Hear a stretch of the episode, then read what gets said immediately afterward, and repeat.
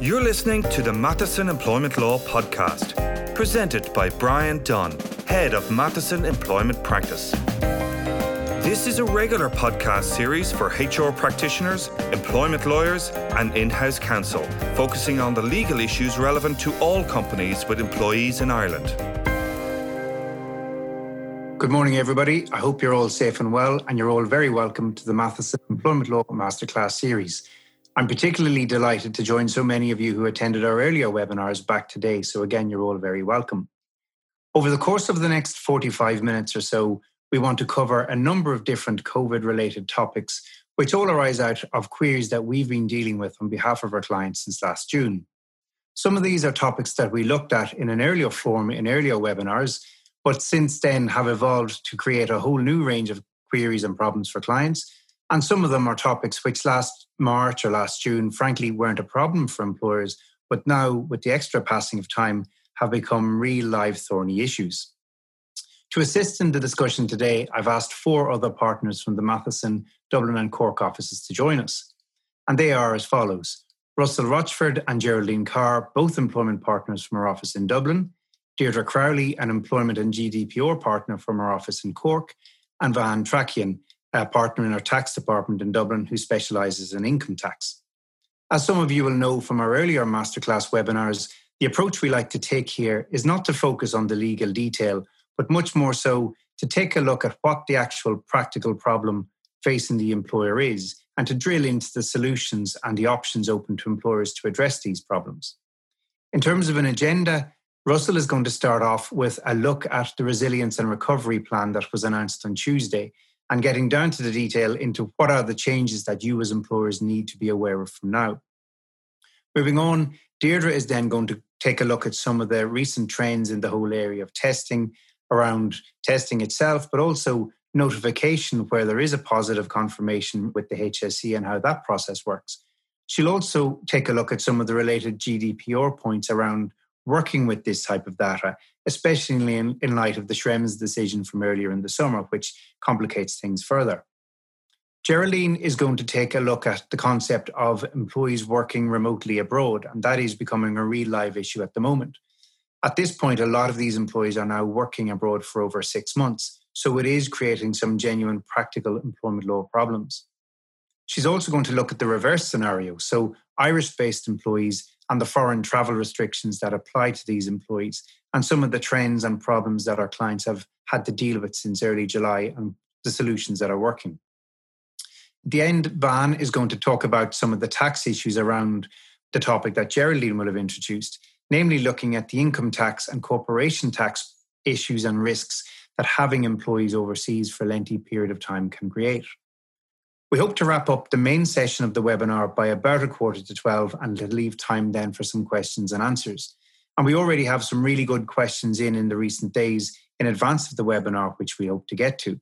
There is a facility on your screen to raise additional questions. So if there is anything that catches your attention over the next 45 minutes or so that you'd like to inquire about further, please do use that facility and hopefully we'll get the time to go through your questions.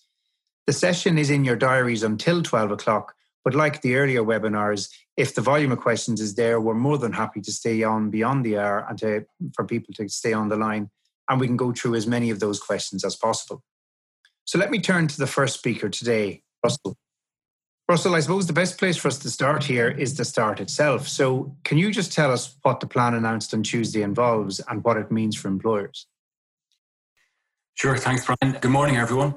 The plan for uh, living with COVID 19 basically signals the end of the short term emergency response that the government implemented over the last six months of the pandemic and the start now of a new medium term response to manage the pandemic over the next six to nine months or so.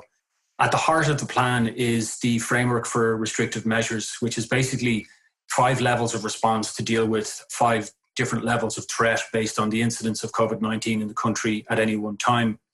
It's designed to allow business and society understand and prepare for the restrictive measures that the government might introduce to stem the spread of the virus. Basically, all with the aim of helping people to live and work to the greatest extent possible um, while we all have to live with COVID 19.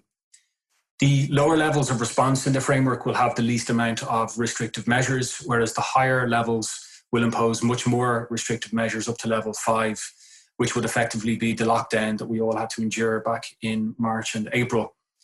We're currently, as I'm sure you all know, at level two, uh, but there are additional restrictions in place for Dublin, primarily in relation to social gatherings.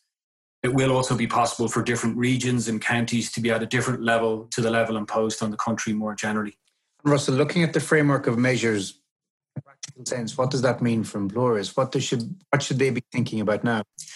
So, the framework provides guidance to employers in respect of employees returning to the workplace at each of the five different levels that I mentioned. One of the most striking aspects of the framework for employers, though, is that it does not envisage a full return to workplaces and that's whether on a phased basis or otherwise in any of the five levels for however long the framework is in place. And that's, as I said, currently envisaged to be between six to nine months. So that's illustrated on the slide there that you can now see where you'll see working from home is basically advised at all levels and even where level one, the lowest level, is activated. You may recall that the original uh, roadmap for reopening the economy that was issued by the government back in May the end goal in that particular roadmap was that all employers would welcome back all staff on a phased basis, basically at some stage during August. The government then, though, rowed back uh, from that with amended guidance that it introduced in August, on the 18th of August in particular. And it seems the framework now confirms that shift away from even a phased return to the workplace for staff in the medium term. So let's take a, closer look at the different levels. Level one, where that's activated, employees should work from home if possible but they can attend work for specific business requirements on a staggered attendance basis. Again, it's worth noting that even at this lowest level of risk, a phased return to the workplace is not provided for. As I said, we're currently at level two, and that provides that employees should work from home if possible.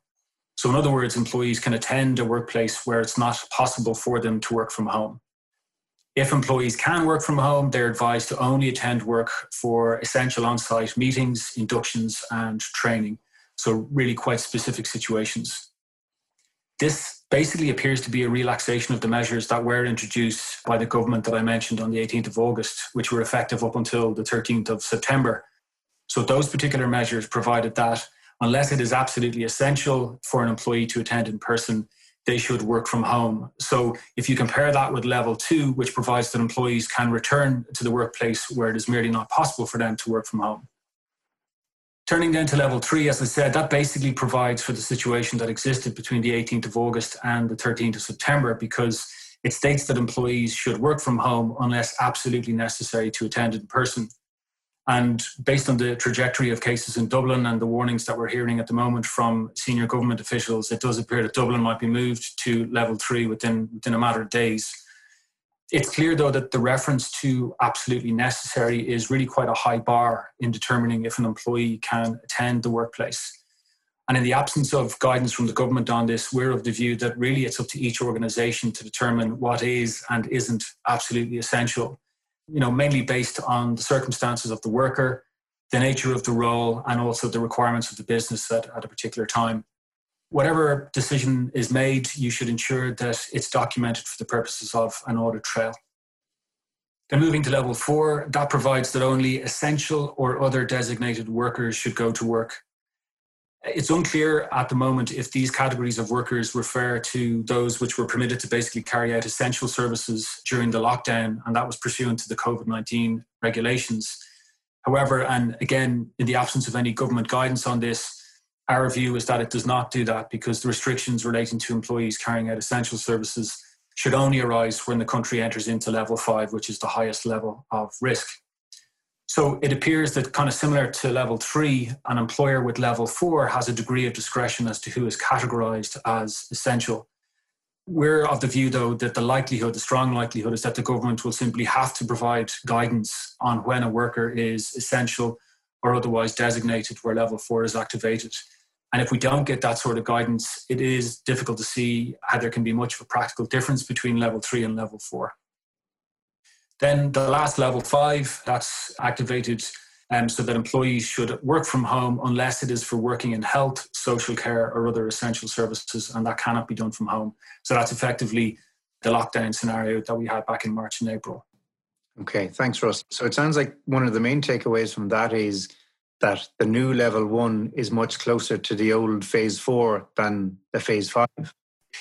Yeah, no, it is. I, I think, uh, you know, uh, I guess at the moment it's a slightly more relaxed version than what the country was dealing with insofar as the guidance was concerned between the 18th of August and the 13th of September. Now, if Dublin moves to level which is which is as expected, then we'll be essentially dealing with the same restriction that existed uh, during that period, 18th of August to the 13th of, of September. Okay. And then just going back a few weeks before the announcement of this plan, there were changes announced in relation to the subsidies for wages on the 1st of September. Can you just bring us through some of the, the main changes there, please? Sure. So the temporary wage subsidy scheme was a scheme that was introduced by the government in March to help employers to pay their employees during the uh, pandemic. That's basically now been ceased as of the 31st of August and it's been replaced by the employment wage subsidy scheme with effect from the 1st of September. This new scheme will last up until the 31st of March next year, and it'll effectively operate as a payroll subsidy support um, that is open to qualifying employers across all sectors. Essentially, employers are entitled to a weekly subsidy of up to 203 euros for each eligible employee on their payroll.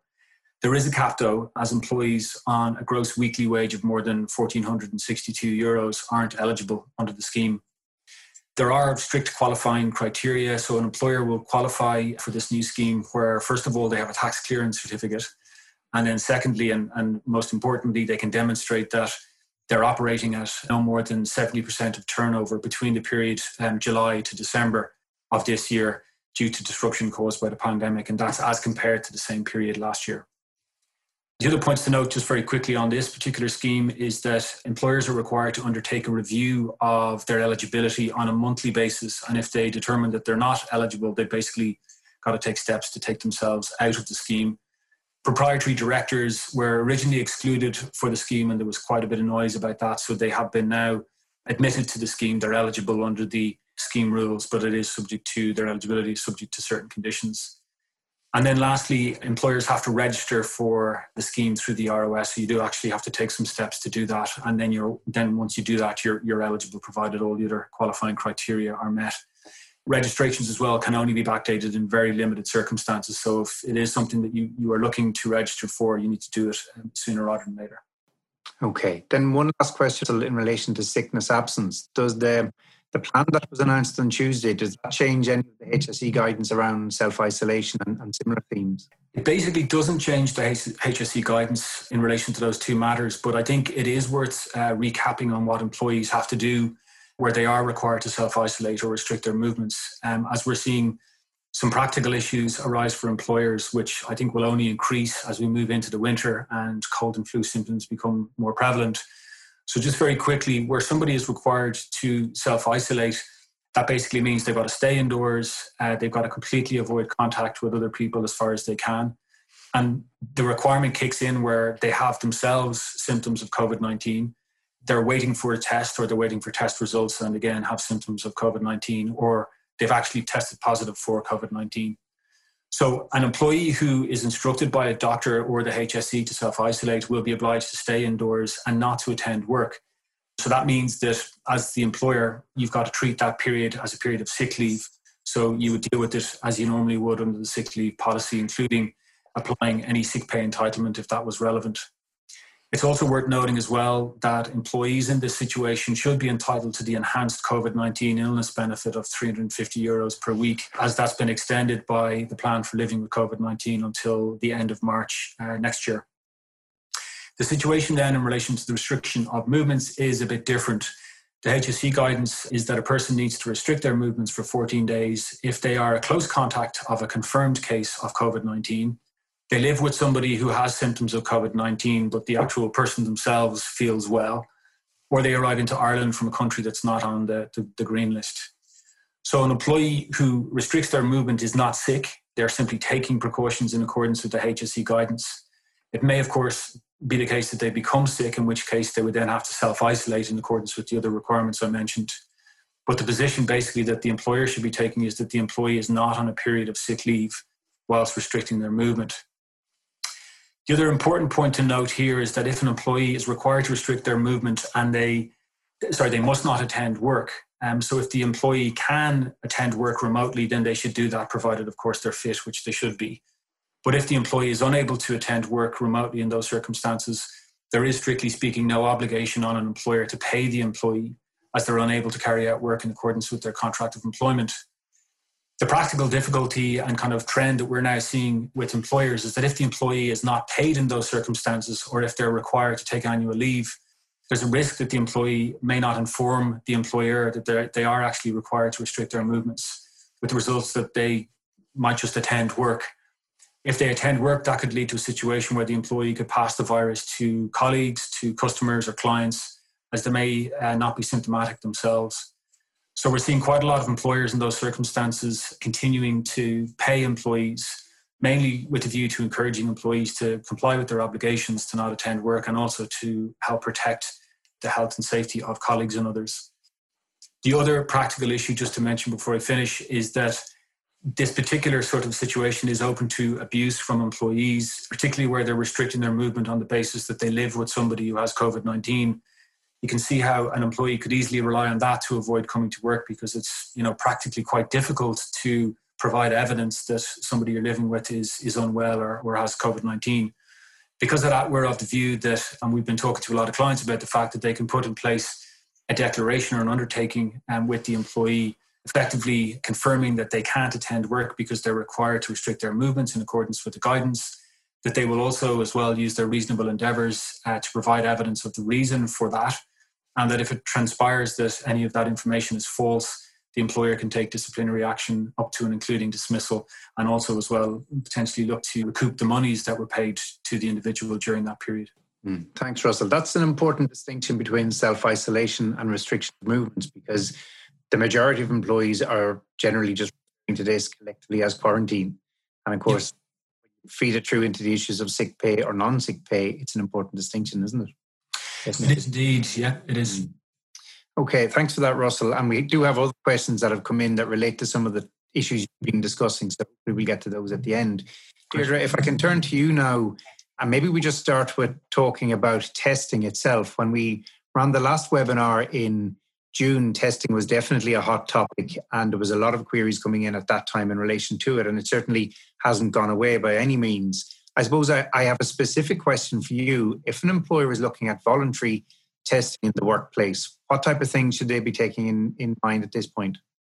Thanks, Brian. Yes, uh, certainly voluntary and mandatory testing are still very live issues, and we're still receiving a lot of queries in relation to them. And the types of issues that need to be taken into account in the context of voluntary testing very much depend on the case specific needs of a particular organisation.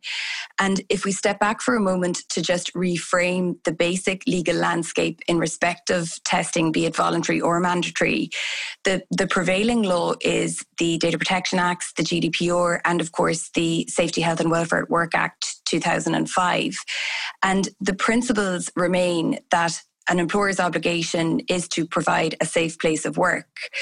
If we build on that legislative framework then and consider the guidelines and the advice that's been published from various authorities, such as the Health and Safety Authority, the Department of Business, Enterprise and Innovation, and of course the data protection guidelines, as well as the HSE guidelines, we see a very clear position being adopted by those authorities, specifically in the DPC's guidance on the 26th of June, that uh, testing is only currently mandated in certain work environments that the HSE requires testing to be carried out in. Notwithstanding that position, those guidelines and advice documents are very much acknowledging that each employment scenario is different and that each workplace needs to carry out its own risk assessment to understand the need or otherwise for voluntary testing. So, a number of steps arise when considering voluntary testing, and the principal step is a consideration from a health and safety point of view as to whether a safe and healthy place of work can be offered to employees in circumstances where the hazard of COVID 19 can be eliminated insofar as that is reasonably possible by observing the guidelines from the Health and Safety Authority. If it's not possible because of a particular work environment to reasonably undertake that obligation to provide a safe place of work by following, for example, physical distancing rules, then it is necessary, of course, on a health and safety basis to go to the next level of, of consideration and to consider what other reasonable measures can be employed by an employer in order to provide a safe place of work. And that's when the risk assessment triggers a consideration of testing. And the decision as to whether that testing, of course, is voluntary or mandatory comes next. And the next step then is to take medical advice from occupational health. And we've also seen some clients take advice from specialists such as epidemiologists to understand exactly what benefit voluntary testing can offer the employer from the point of view of ensuring a safe place of work in the event that the guidelines cannot strictly be observed. And the key piece in the medical advice is very much that in the absence of testing to include temperature testing or voluntary COVID testing or mandatory COVID testing, a safe place of work cannot be offered in the absence of those measures being rolled out. A point I would like to emphasize at this stage, however, is that there are obviously many stakeholders in a business that have a very important role to play in considering whether testing is reasonable, necessary, and proportionate or not. So we've spoken about health and safety. We also have medical, we have legal, we have HR, and we have IT from the point of view of IT security. So the, the DPC considerations and the employment considerations are never seen in a vacuum. They're always part of, of a bigger picture approach. And the other point I'd like to canvass at this stage as well is that we heard earlier in Matheson on our webinar that we hosted in association with the DPC, we heard Dale Sunderland, Deputy Commissioner there, very much say that mandatory testing would need to be approached very carefully indeed. And there was certainly no indication that that would receive support from the DPC. It wasn't ruled out as, as a potential option, but certainly um, there's a very high bar to reach indeed in terms of compliance there in order to justify mandatory testing. And I think an interesting point to hear for those attending today is that many organisations are considering the merits or otherwise of voluntary and mandatory testing. But in our experience, if testing is indeed employed in a workplace because of the various recommendations from experts, then that testing is very much voluntary in nature as distinct from mandatory. So, mm. the key message on that issue is that a case by case approach needs to be taken by each workplace. And it's interesting, Deirdre, as you and I both know, some clients are already considering the possibility of mandatory vaccinations when we get to the point of having vaccinations. So it's interesting just to see the range of uh, options open to employers that they are prepared to consider. And we can talk about that later if we, we have time at the end. One observation, though, on the testing is the practical difficulty is that it, it generates a huge amount of personal data which the employer may then need to process. And for many of our clients, that may mean transferring that data to the US. And however difficult that was before, post the Schrems decision that has come out in the summer, it's now that little bit more complex. So at this point in time, how does an employer that needs to transfer that type of data to the US that is relying on model clauses agreements do so when they are probably quite certain that it is open to surveillance authorities to access that data? Yes, and this is a key issue, Brian, currently for everybody today, and the whole question of the lawful transfer of personal data to jurisdictions outside the EEA. Uh, specifically to the US, of course, which is a key concern for Irish business. Uh, that is a matter that unfortunately is shrouded in uncertainty at the moment, arising from the Schrems 2 decision. So, mm. moving on in, in the slides there, please, Susan, if we look at the Schrems decision, we see that it has resulted in a situation whereby the original position in terms of the transfer lawfully of international data which existed pre Schrems 1 was that a number of different approaches could be used to transfer data. And we have a picture of Max Schrems on our slide here today. We're not joined by Max Schrems, but certainly he seems to be the main protagonist in, in advocating data subject rights and we see that he has created a legacy in our legal system, which has a direct impact on the daily business of those involved in transferring data to the jurisdictions outside of the EEA. In short, the outcome of Schrems 2 on the 16th of July was that the successor to Safe Harbour, called Privacy Shield, is now deemed null and void. And that is very clearly null and void with effect from the 16th of July for those of you who were using Privacy Shield as a method to regularize the transfer of your international personal data, that can no longer be used. And I would like to take the opportunity to address some confusion which was created by guidance published by the ICO, the um, Information Commissioner in the UK, which said that there was a grace period for Privacy Shield post Schrems mm-hmm. 2. The European Data Protection Board came out very clearly subsequent to that notice to say that that is not the case. There is no grace period and that Privacy Shield is no longer. So we're then left with the scenario as to how we do regularize our transfer of international data. And there are a number of options remaining. The, the option that I'm going to focus on today is the model clauses option. The others, of course, being adequacy or a derogation whereby there may be an exception. But model clauses agreements are a form of agreement that are used in the vast majority of cases. And we now see from Schrems 2 that the standard drafting that was communicated to us in 2014 by the Commission can no longer be relied on in exclusivity. We must have separate contractual clauses in our model clauses agreement that address this issue of third party access to data in the importer country. So, just to distill that into a practical example, if you're transferring HR data from Ireland to the US, the first question you ask yourself is what are the laws of the local country and do local authorities, specifically surveillance authorities, have access to the data? We know from Schrems 2 that they do in the US. Therefore, that triggers the next part of our three part verification test, which is the consideration of the types of data being processed. If it's vanilla HR data, which is uncontroversial, then obviously the extent of additional contractual clauses will be managed. However, if higher risk data, such as previous criminal records or health data are processed by way of transfer to the US, then additional contractual terms will be necessary. And we encourage clients there to use a variety of tests, but a nice take home from today's session is the use of a clause which requires the data importer, that's the entity on the US side, to notify you as data exporter if they have received a request from a US surveillance authority for access to personal data. That request then triggers a protocol whereby there is a process of communication with you as the exporter and controller, and that transfer of data can be better managed in that way. Furthermore, there's a security approach that can be taken. The encryption of documentation is helpful. And finally, then, we also apply the tests that are set out in the GDPR itself that the Commission looks at when it's testing the adequacy measures, and that's a test set out in Article 45 too. So, yes, it's created a complication for the transfer of data and it's created additional work. And we are waiting eagerly for further guidance from the European Data Protection Board on this issue.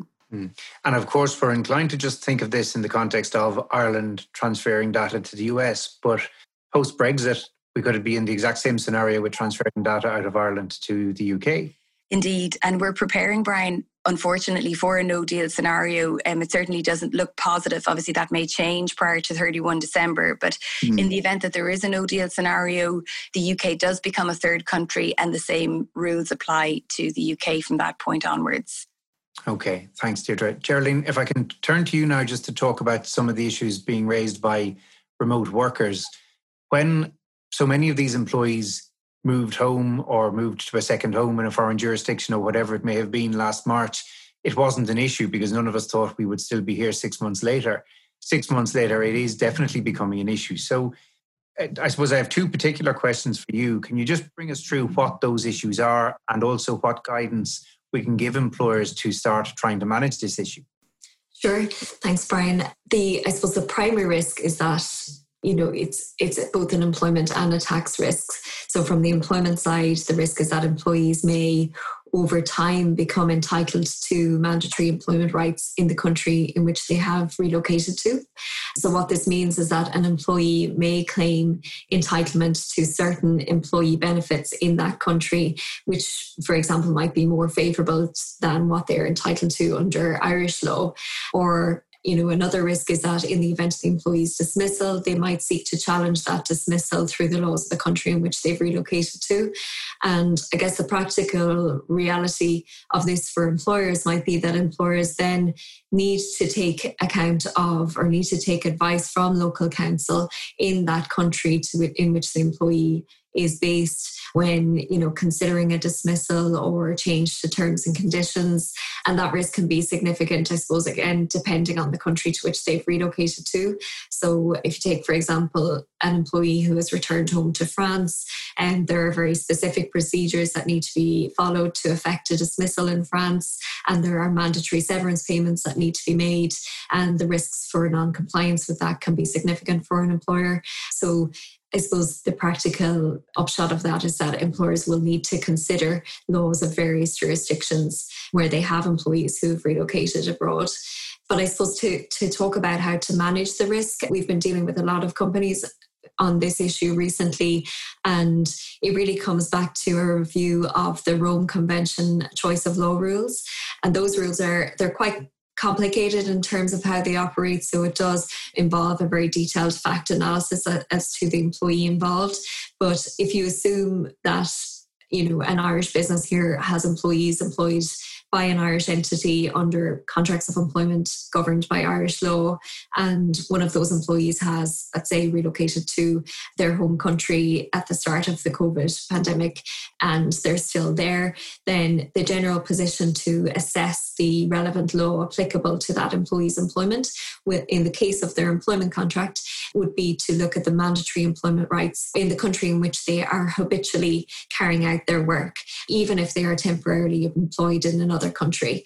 So that's the first test. If you have an employee who doesn't habitually carry out work in any one particular country, then the law of the country in which the employer's company's place of business is will be the applicable law. So let's say if the business was based in Ireland, then that would be back to Irish law. And then there is a, a, a catch all or caveat that covers a situation where it appears from the circumstances as a, as a whole that the contract is more closely connected with one particular country, and then the law that country shall apply.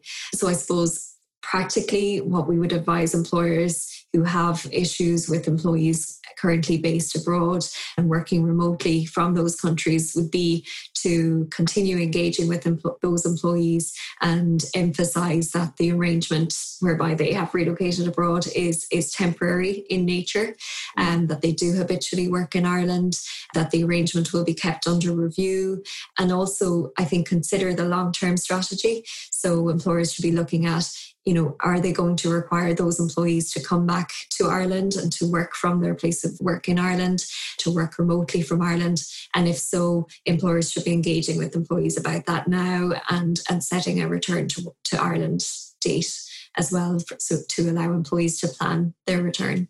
Mm. And you and I have both seen clients find themselves in a, a standoff situation of employees where their default mm-hmm. step is to require the employee to come home and the employee is refusing to do so. So, can an employer require an employee that is working from home in a foreign to move back to Ireland to work from home here? Yeah, they can. I mean, it, it's it's going to depend on again the facts of that particular situation. So, I mean, I've seen some situations where an employee is claiming that they are too anxious to take a flight back to Ireland, that they are suffering from perhaps anxiety and stress as a result of uh, the COVID pandemic, and those issues will need to be considered by an employer to consider whether the employer is acting reasonably. But at the same time, an employer can reasonably require an employee to return to Ireland if where Ireland is specified as their place of work in their contract. And obviously any request will need to be considered in light of any government guidance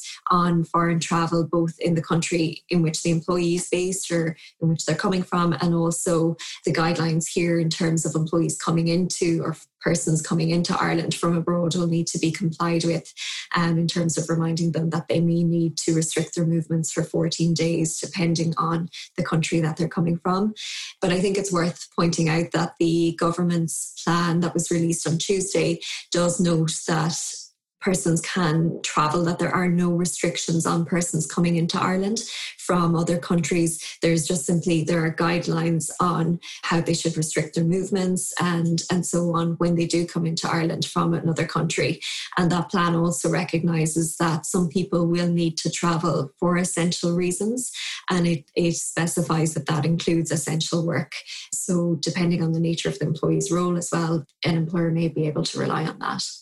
Okay. And how should employers be dealing with employees that do go on foreign travel for personal reasons? It's come up a lot, and some employers will want to be able to restrict their employees from taking holidays abroad at this particular time. But I suppose the reality is employers can't restrict employees' personal travel, but they can I suppose, introduce some policies and procedures around that in the sense that they can require that employees disclose any overseas travel to the employer so that employers can address their own health and safety risks in the workplace. So that's the kind of legitimate or reasonable ground for the employer requesting that detail. And then, as well as that, with any holiday approval requests, you know employers can consider whether it's feasible for an employee to travel abroad particularly if they're going to a country that's currently not on the green list. The employee will be required to restrict their movements for 14 days when they come back and an employer can consider whether it can approve that holiday request given the amount of time the employee may be unable to work if that type of mm. work cannot be carried out at home. And then also, we are seeing a number of employers require employees to take either additional annual leave or unpaid leave to accommodate that period of time where they may need to restrict their movements on a return from a, a non green list country. So, those are kind of some factors which might deter employees from taking overseas travel. Mm. And it seems to me that one of the main things employers are overlooking in this, in the analysis for somebody abroad, is the idea of taking foreign legal advice in regard to the particular problem. So, to go back to your mm-hmm. point, you'd have to get to a point where if you were dismissing an employee that was originally hired in Ireland, now based in France for the past six months, that dismissal would have to be procedurally fair and correct from both an Irish and a French law perspective which just makes it an even more time consuming and complex process for the employer. Yeah, absolutely. And I suppose the longer the employee is based abroad, then the greater the risk becomes a, a, reality. But it's it's certainly a risk, not just on the employment side, but also on the tax side as well. Which leads me on to Van. Um, Van, if I can turn to you, I suppose, with the, the general question, what are the tax risks in having an employee abroad for a, a lengthy period of time? Sure, Bryan. So I suppose two main issues arise for consideration where employees are carrying out their duties of employment abroad. I suppose the first and perhaps most immediate issue is whether it gives rise to a payroll tax obligation for the employer. And the second issue of perhaps greater concern to employers is whether an employee's presence abroad could give rise to a foreign corporation tax issue. So effectively, could the employee's presence trigger a permanent establishment in the other country where the, where the duties are being carried on. So on the payroll tax side, I, I think at the outset it's important for employers to differentiate its oblig- obligation to operate payroll taxes from the individual's underlying tax liability in that, in that country.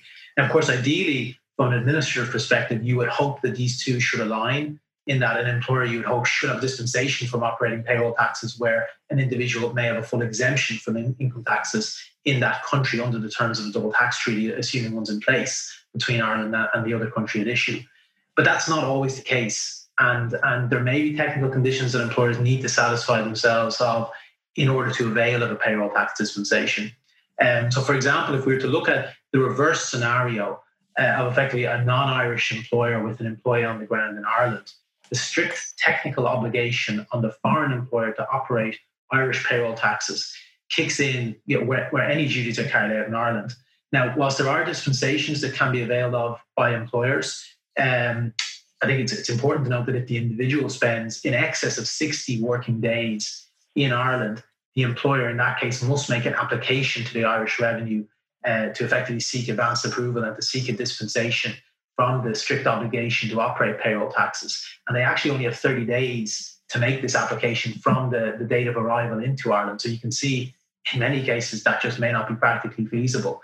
So whilst this reverse scenario isn't strictly relevant to the discussion we're having now of you know employees going abroad uh, outside of Ireland, I think Ireland's strict rules on the on the payroll tax side do act as a very useful reference point uh, and a salient kind of reminder and warning of the key issues.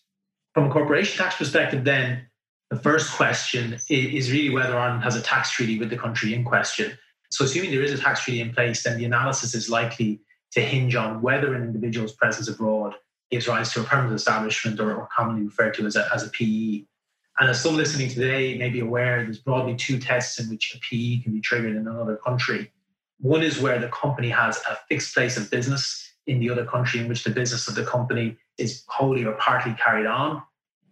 And the second is where a dependent agent of the company has and habitually exercises in that other country an authority to conclude contracts in the name of the company. Um, now, look, different countries are kind of well known for taking differing views on the substance that may trigger a, a PE. And you know, some of the large European countries, for example, in particular, like like Italy and France, would be well known for taking particularly aggressive PE positions on occasion. So I think that the summary here is it really is not only fact dependent in terms of what the employee is, is doing abroad, uh, it's also very much country dependent in terms of where the employee is based. And it does seem to have come as a surprise to some clients, at least, that having an employee outside of the jurisdiction for that lengthy period of time could have separate tax problems. Other clients we've spoken to about this, they are kind of talking already about the 183 day rule. And there is this perception that as long as the employee is back in Ireland, back home within before they reached 183 days, that then the problem is addressed. So a couple of questions on this. First of all, does the 183 day rule is it as simple as that? And if it is, does this just apply to income tax or is it corporation tax as well? Yeah, the short answer, I suppose, it's unfortunately, as a lot of these things are, it's not as simple as that. It's probably more focused on, on income tax uh, and the payroll tax position. But the background here is that, you know, assuming there's a double tax treaty in place between Ireland and the other country at issue, the employment income article in that in that tax treaty will generally exempt an individual from personal taxes in the country where the duties are being carried out on a short-term basis, provided no more than 183 days are spent there, typically in a, in a rolling 12-month period, and, and certain other conditions are satisfied. But staying below 183 days doesn't provide a silver bullet to employers. Uh, and I think the key takeaways for employers here are that, first of all, there are other conditions that need to be satisfied over and above the simple days test of spending less than 183 days in the country. And second of all, as I've kind of mentioned a couple of moments ago, the employer's payroll tax obligations don't always necessarily align with the underlying tax position under the tax treaty uh, for the hmm. employee. And there may be further conditions that an employer needs to satisfy itself in order to avail of a payroll tax dispensation. I think just maybe staying on the topic, Bryan, like in terms of the corporation tax PE question, whilst there is no magic to the 183 day number, breaching 183 days or, or six months can be of some relevance in the sense that you know the PE test assumes that th- there needs to be a certain degree of permanency uh, before a PE can be established. And whilst, whilst there isn't a bright line test on the exact days spent abroad, often staying below the six month mark, for example, would significantly reduce the risk of a PE being established. And I think it's worth pointing out here that the OECD published some very helpful guidance in early April. So, very early on in the pandemic, and it sought to address various international tax challenges resulting from, from, from COVID 19, including respective PEs. Mm. And the essence of, of this aspect of the guidance was to focus on the degree of permanency that a PE must have. And it suggested that it's unlikely that a PE will be triggered solely on account of COVID related presence in a country. And the guidance specifically used this phrase. It said, you know, it relied on the force majeure nature of the of the current circumstances. But here we are now, as, as you've alluded to, you know, six months on, where we probably mm. didn't expect to be from the onset of the pandemic. And if an individual's presence abroad working for their employer has become the new norm over time, then I think it's certainly open to debate whether you can still be relying on that guidance to the effect that the, the presence abroad is a force majeure. So I think in summary on the PE issue, once you're dragging on past six months, you know, employers do need to be, be more alive to the risk of triggering a, a PE. Mm. And it feeds back then into Geraldine's point about where an employee is habitually performing their duties. So it is end up helping the other argument. Indeed, absolutely. Employer's yeah. detriment. Yeah. Okay, thanks for that, Fahan. And if anybody is interested in a little bit more detail on the tax issues around this, Fahan has a very helpful article with one of the CEOs, Susan Doris Obando from our group, which the, the, the webinar as well. So that brings us to the end of the main content session what we'd like to do now is just very quickly go into a, a quick poll with some questions relating to the, the, issues we've discussed over the last 40 minutes. There are five questions there if you want to scroll down, and we'll just give you a couple of minutes with them. But as you'll see, they cover a lot of the themes we've been talking about. The first there is Have you advised staff yet that they will possibly be working from home until September 21? this is obviously a topical issue and that a lot of employers are still trying to work out their strategy in terms of when they are going back to the office. And the plan announced on Tuesday does perhaps change that further. The second question then is Are you conducting any level of employee testing on site? And it'll be interesting to see just what level of testing is going on out there at the moment. The third question relates to the topic that Geraldine was talking about, uh, and, and Russell also to some extent around foreign holidays. Have you required employees returning from foreign holidays to take the return 14 day restricted movement period as one of either annual leave or unpaid leave? And it does seem to us most clients are, are doing the annual leave or the unpaid leave, but it'll be interesting to see if many are not doing either. And then the last two questions relate to the tax issues. So, first of all, do you have employees that have moved to another jurisdiction since March? So, are you in scope to have the issues that Geraldine and, and Van have been talking about? And then finally, question five Have you taken any steps to manage the tax and employment law risks identified around this?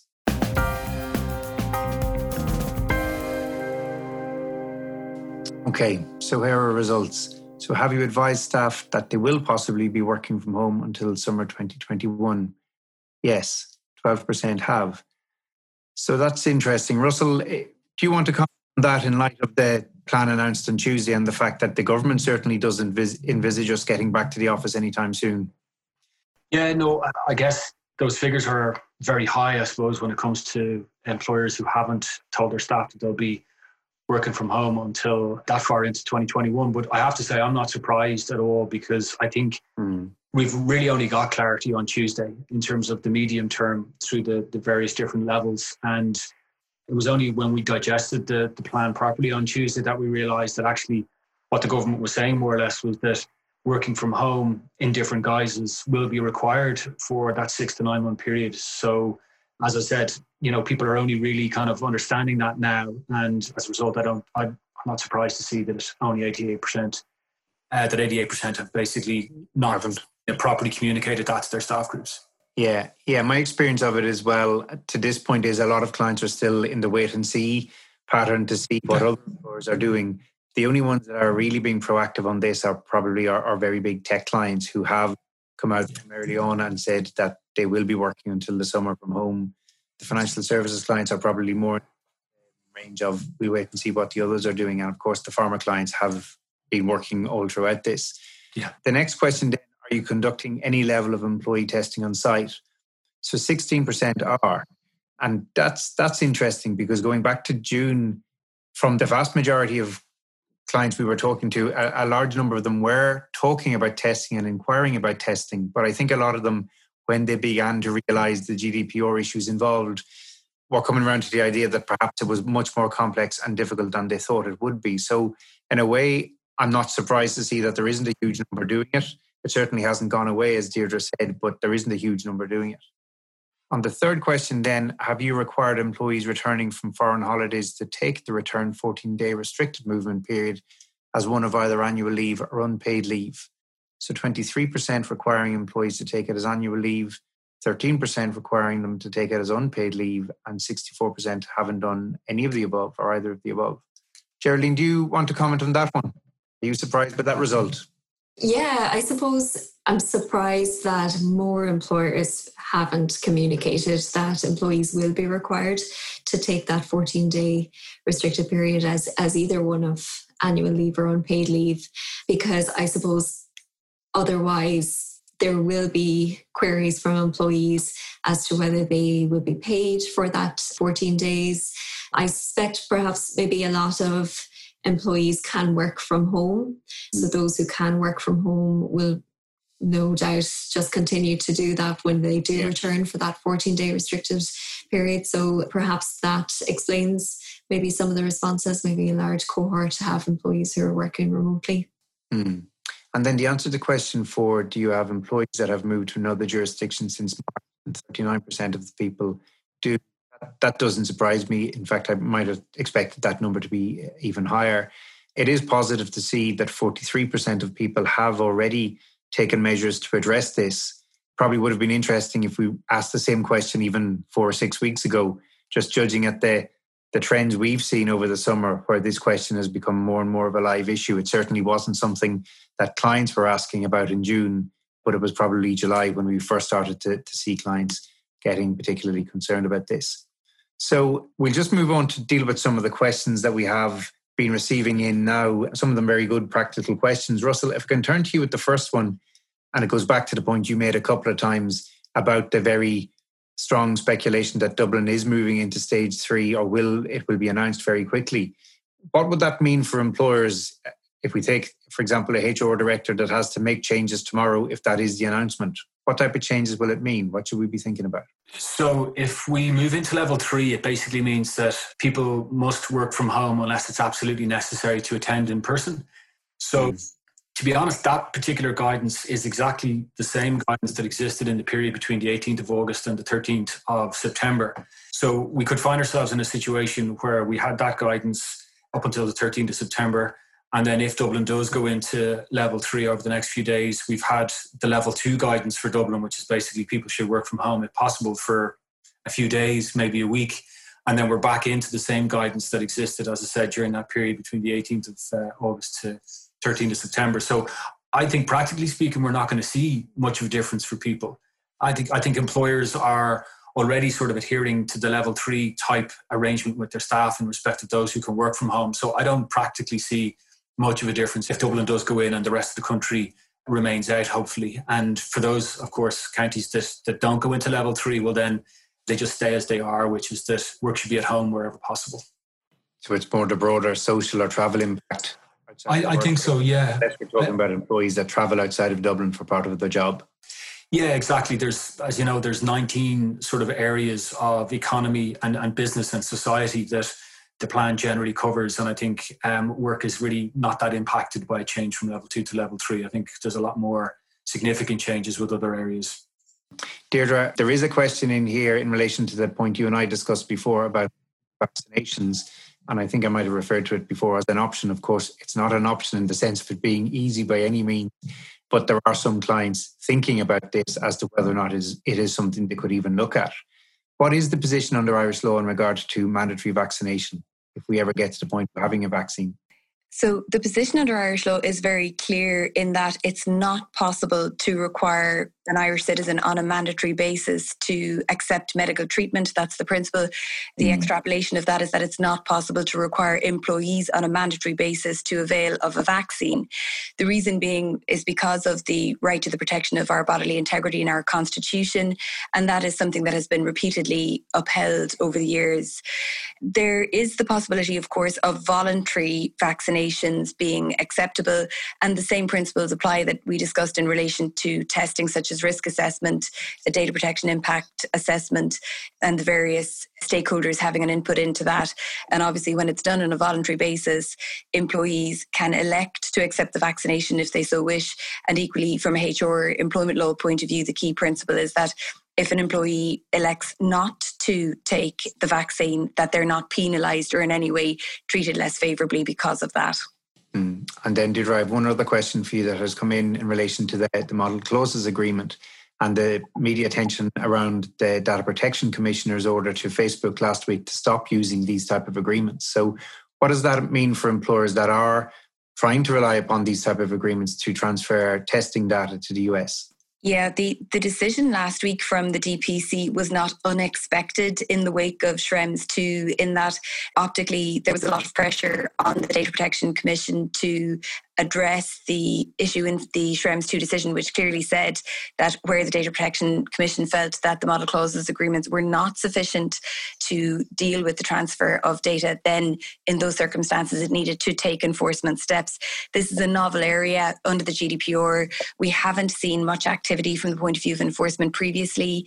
We do think that that one case is a standalone case that is specific to Facebook there. While, of course, it could create precedent that we'll all have to take into account in the future, as of now, it doesn't have practical implications in that model clauses are still valid. It's important to remember that the European Court of Justice did have the opportunity to deem them invalid and it chose not to do so. So they are still valid, subject to adequate supplementary measures being put in place. Okay. Geraldine, there's a question here relating to one of the topics you were talking about, and I think Russell kind of touched on it as well How should an employer deal with a scenario where an employee shares a household with somebody who has traveled to a, an infected area? So I think I suppose the, the first assumption there is that the individual in the household who has travelled hasn't been confirmed that they have COVID nineteen or yes, it sounds um, like it. Yeah. So, um, in that situation, the employer can require employees to disclose details of any persons that they're in close contact with who may have traveled to an affected area. They can include that within the communication around disclosing details of employees themselves who have traveled or employees who may have come into close contact with somebody who has symptoms of or has contracted the virus. So I suppose the, the advice would be to to require employees to disclose those details and then the employer may consider doing an individual risk assessment as such you know just um, a verbal risk assessment with that particular employee to gather further details around the facts and the circumstances whether that particular individual is restricting their movements um, as they if they should be if it's a non-green list country they came back from and then consider whether that particular employee can work from home also. But that would be in line with russell's advice as well that the current guidance is that employees can work from home if possible. So i suppose that needs to be adhered to as well.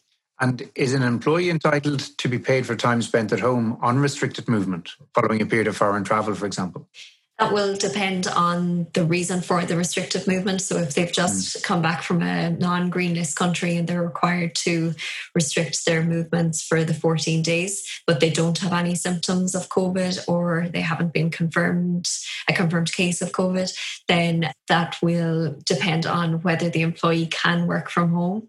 I guess if mm. they can work from home, they can continue to do that and they'll be entitled to be paid. If they cannot work from home, then it comes back to our our earlier conversation around what is the employer's policy on that 14 day period. And most employers, we are recommending that they put in place that employees should take either unpaid leave for that 14 days or annual leave to, to cover it. That's on the okay. assumption they can't work from home. Okay, that makes sense. Russell, there's another question here that goes back to the levels, and it is something we've been talking to a number of clients about in recent weeks.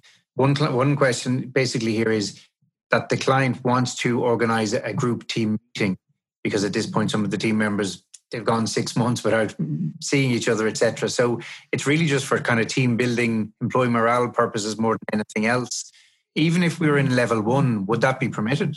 I don't want to sound like the sort of the party pooper solicitor here but if you look at the language that's used in relation to level one it says that you can work from home if possible but you can attend work for specific business requirements on a staggered attendance basis and I think even with a fairly relaxed interpretation of specific business requirements, I'm not sure that you could crowbar in there, you know, a social situation. I don't think anyway.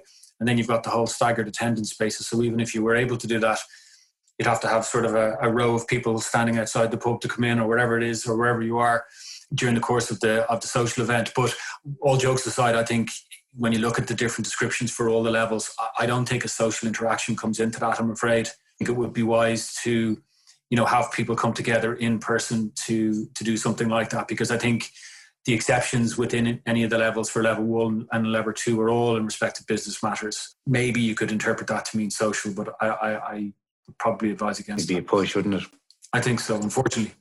Yeah but it is a growing concern amongst managers that the impact of a team being separated for so long is having on the team and especially when it comes to new recruits, people who have been with a particular group for four or five months at this point, but actually haven't met any of them. So you can see that that query coming up again and again. Vahan, there's a question here on the tax issues we discussed. Basically, are we talking PRSI, social security equivalent in whatever jurisdiction, as well as income tax and corporation tax? Yeah, the short answer, Bryan, is, is yes. Social security certainly needs to be kept on the radar by employers as, as well. But I suppose it's important to emphasize that it's an entirely different, you know, set of rules, both domestically mm. and internationally, that applies to Social Security.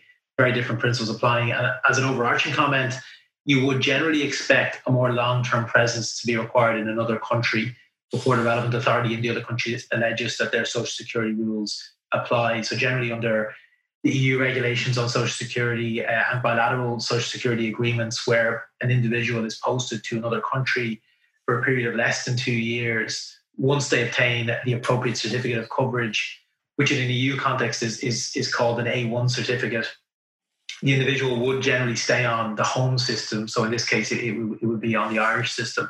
One warning I would have on Social Security, though, is that there are some EU countries that are kind of known to be quite heavy-handed when yeah. it comes to Social Security and the requirements for an individual to have an A1 certificate when on short-term business travel in other countries. And I've seen an example, it was actually pre COVID in, in the context of, of feeding into a multi jurisdictional comparison on these rules last year that Austria and France, for example, seem to be particularly heavy handed when it comes to fines and administrative penalties where an individual doesn't hold the A1 certificate under the EU regulations, even when the presence in those countries is very much of a short term nature. So I certainly think it's important for employers to be alive to Social Security and PRSI as well. Okay, and this the same person has asked a separate question in regard to the possibility of tax credit. So, if a tax liability in the foreign jurisdiction, is there scope to obtain a tax credit eh, in respect of it? Yeah, so there, there, there should be. I suppose if you're looking at the two tax heads, in the case of corporation tax, then yes, if, if a foreign tax authority alleges that a PE is in existence, then the Irish authorities should provide a tax credit in respect of the foreign corporation taxes. But there could potentially be debates or disagreements around the level of profits, for example, to allocate to the PE and you know terms of the double tax treaty between the Irish revenue and the and the competent authority in the other country might might come into play. So invoking the tax treaty provisions won't always be simple, but in principle, yes, there should be a credit in Ireland is, is, is the answer there. The payroll tax analysis, I suppose, is, is different. Like ultimately the risk here is, is really that double deductions are required from an employee's salary then the net take home pay will be hugely diminished. Uh, now, you know, the employee should be able to invoke the terms of a double tax treaty, assuming there's one in place uh, between the relevant countries, to ensure that they get a credit in Ireland for the foreign taxes paid. But that would typically have to be done at the end of a tax year, which could be very burdensome, obviously, from a cash flow perspective. So, so that raises the question then, you know, can the credit be obtained by the employer on a hmm. real time basis to ensure that less Irish payroll taxes are, are applied to reflect the foreign payroll taxes that are, that are also being applied and the credit that the individual should ultimately be entitled to obtain. And the short answer here is that revenue do actually have some guidance on, on obtaining what they call you know, so-called real-time credit, whereby foreign tax deductions can effectively be coded into the Irish PAYE system. But it's an extremely convoluted system that, that you know, pursuant to that guidance, it only relieves income tax. It doesn't relieve USC, and, it has to be applied for on a case by case basis. So, you know, in our practical experience, we, we don't really see it being commonly considered by, by, by employers. There is one other question in here that we can just run through some of the last ones. If an employee tests positive for COVID 19 and that employee has been on site in the premises, is there an obligation to close the office immediately? And if you carry out a deep clean to then address that issue, how long do you need to remain closed for? So I don't know if, who wants to take that one. Uh, I was going to say, in line with the return to work safely protocol, that the that protocol sets out various different procedures that employers should follow where an employee has tested positive on site. So it talks about isolating the employee, looking reviewing the contact tracing, considering what persons that person may have been in contact with, carrying out a deep clean. So it doesn't necessarily prescribe closing the site straight away. But I guess maybe the the result of the employer's risk assessment on it might deem it necessary to close the, the site or at least part of it for a period of time, but the protocol doesn't specify that. So it specifies other measures like the contact tracing, isolating that particular employee, ensuring they get a taxi home or to, to the doctor and things like that.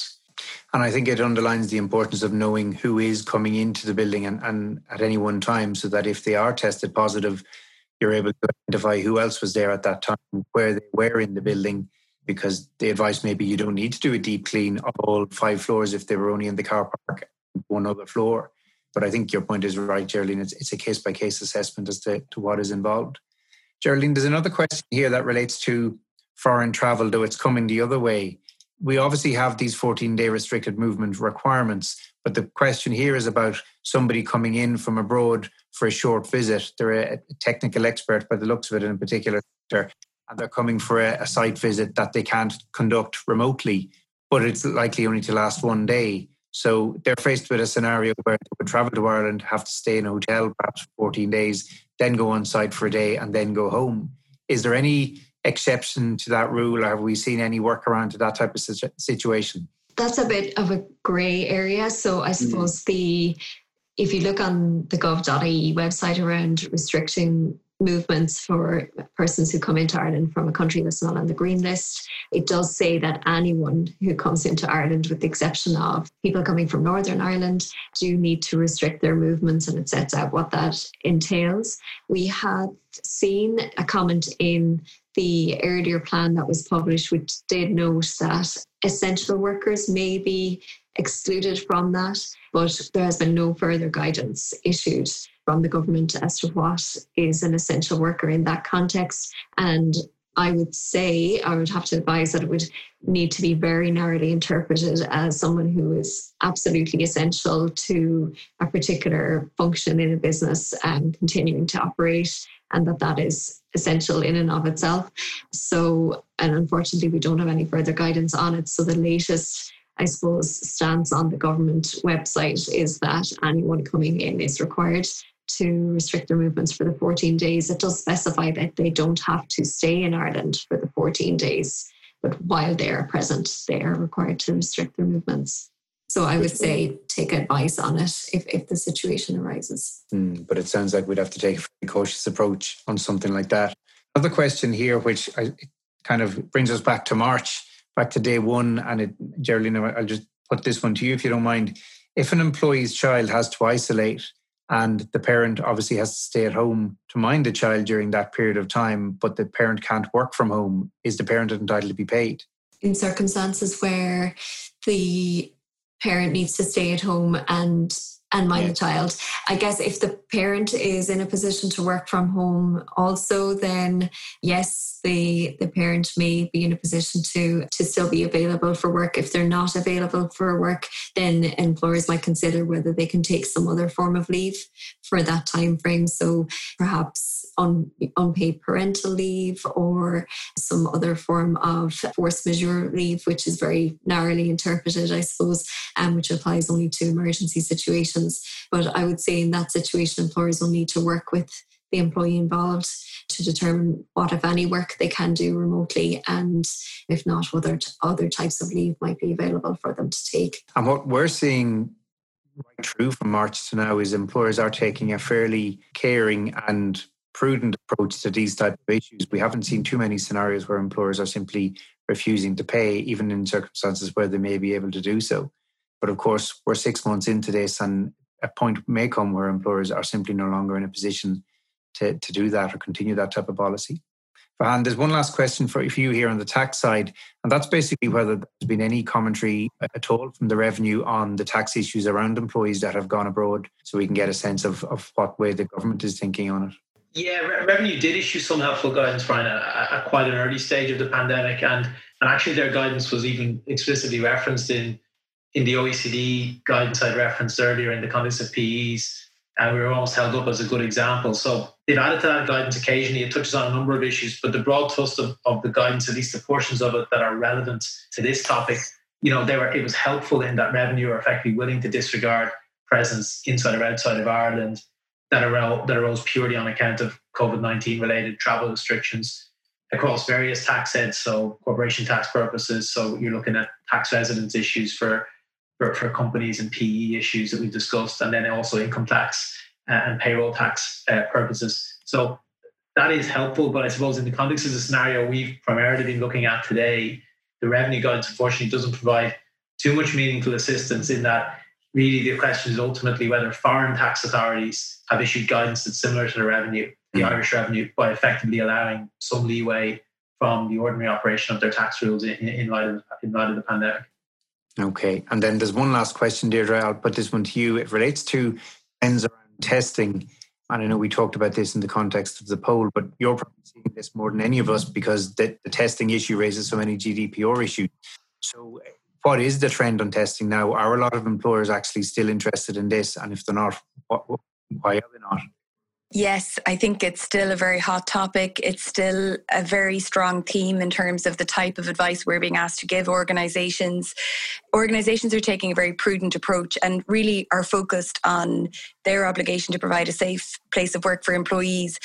On, on a soft law point note, uh, in terms of reasonable conduct, what we're also seeing is employers take their obligation to provide for an employee's well-being very seriously indeed and actually it's quite interesting to observe in the trends that we're seeing that when employers roll out some form of additional mechanism such as temperature testing or voluntary COVID testing or access, for example, to occupational health for counselling for anxiety related reasons associated with COVID 19 and attending at the workplace, if they roll out those types of measures, they're experiencing an increase in morale and an increase in a sense of, of well being amongst the workforce being reported back to them. So that's quite an interesting take away from that blend mm. of, of the legal and the socio-economic aspects of taking a, an approach to testing that's commensurate with the needs of your working environment. Mm. Which fits in with the question we saw earlier about can we bring the team together even if it's just for a half an hour catch up for employee morale? Interesting, isn't it? it, it's very interesting. And, and certainly, I think Russell is spot on in, in terms of indicating that unfortunately the guidelines don't speak to the fact that we can have social events at work or we can welcome people back to work for the purposes of a social get together. But that said, if one takes the parallel approach to creating a safe place of work for the purposes of essential work that needs to happen, where we have to bring mm. people into the workplace and, and extra measures can be offered, again, that are, are reasonable and necessary in all of the circumstances, that appears to be being well received at the moment, certainly by stakeholder employees in our in our client organisations, and efforts to collaborate with employees to consult with them in relation to the types of measures being rolled out during the gradual reopening of the workplace is also being very well received. Okay. All right, I think we can wrap it up at that. Um, first of all, let me uh, thank all of the panelists for their time and, and, input today. It's been a very interesting, very enjoyable discussion. I'd like to also thank everybody who stayed with us on the line to, to go through these issues. It's been great to have you along. We'll follow up with you all in regard to any forthcoming webinars. We have one in early October in relation to some of the issues Deirdre talking about uh, in relation to data transfers outside of the EU post Brexit, and also in relation to moving UK governed EWCs to post Brexit. But in the meantime, I hope you all stay safe and well and get to enjoy some of the sunshine before it comes to end. And thank you very much for your time. Thanks for listening to the Matheson Employment Law Podcast. If you have any questions or comments, please email Bryan, that's B R Y A N, dot Dunne at matheson.com. This podcast contains general information about Irish law. It is not intended to provide legal advice on any particular matter and is for general information purposes only. You should not act or refrain from acting on the basis of any material contained in this podcast without seeking the appropriate legal or other professional advice. Tune in next time for another Matheson Employment Law podcast. For further information, visit matheson.com.